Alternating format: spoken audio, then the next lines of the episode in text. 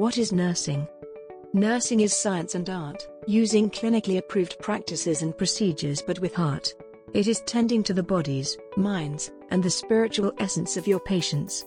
Nursing is never having enough time to complete tasks according to the book, and figuring which time savers are not dangerous shortcuts.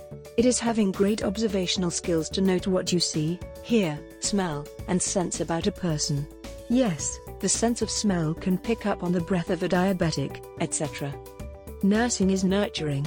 Nursing is adrenaline pumping as you race against the clock. The fatigue hits you after you leave your job.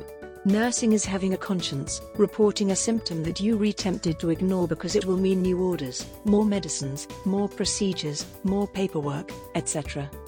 Nursing is going the extra mile to return a call to a patient's family or to listen to a patient's concerns. Nursing is worrying about legalities, documenting well in case you are called into court. Nursing is following rules, facing state, federal, or other inspections, and reaching doctors in the middle of the night.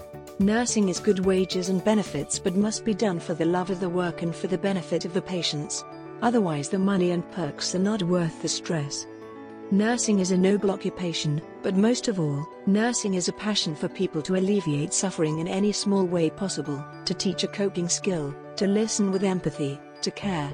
In nursing you learn two important lessons, taught to me by a prized professor. Number 1, no matter how a person is acting, they are doing the best they can at that moment.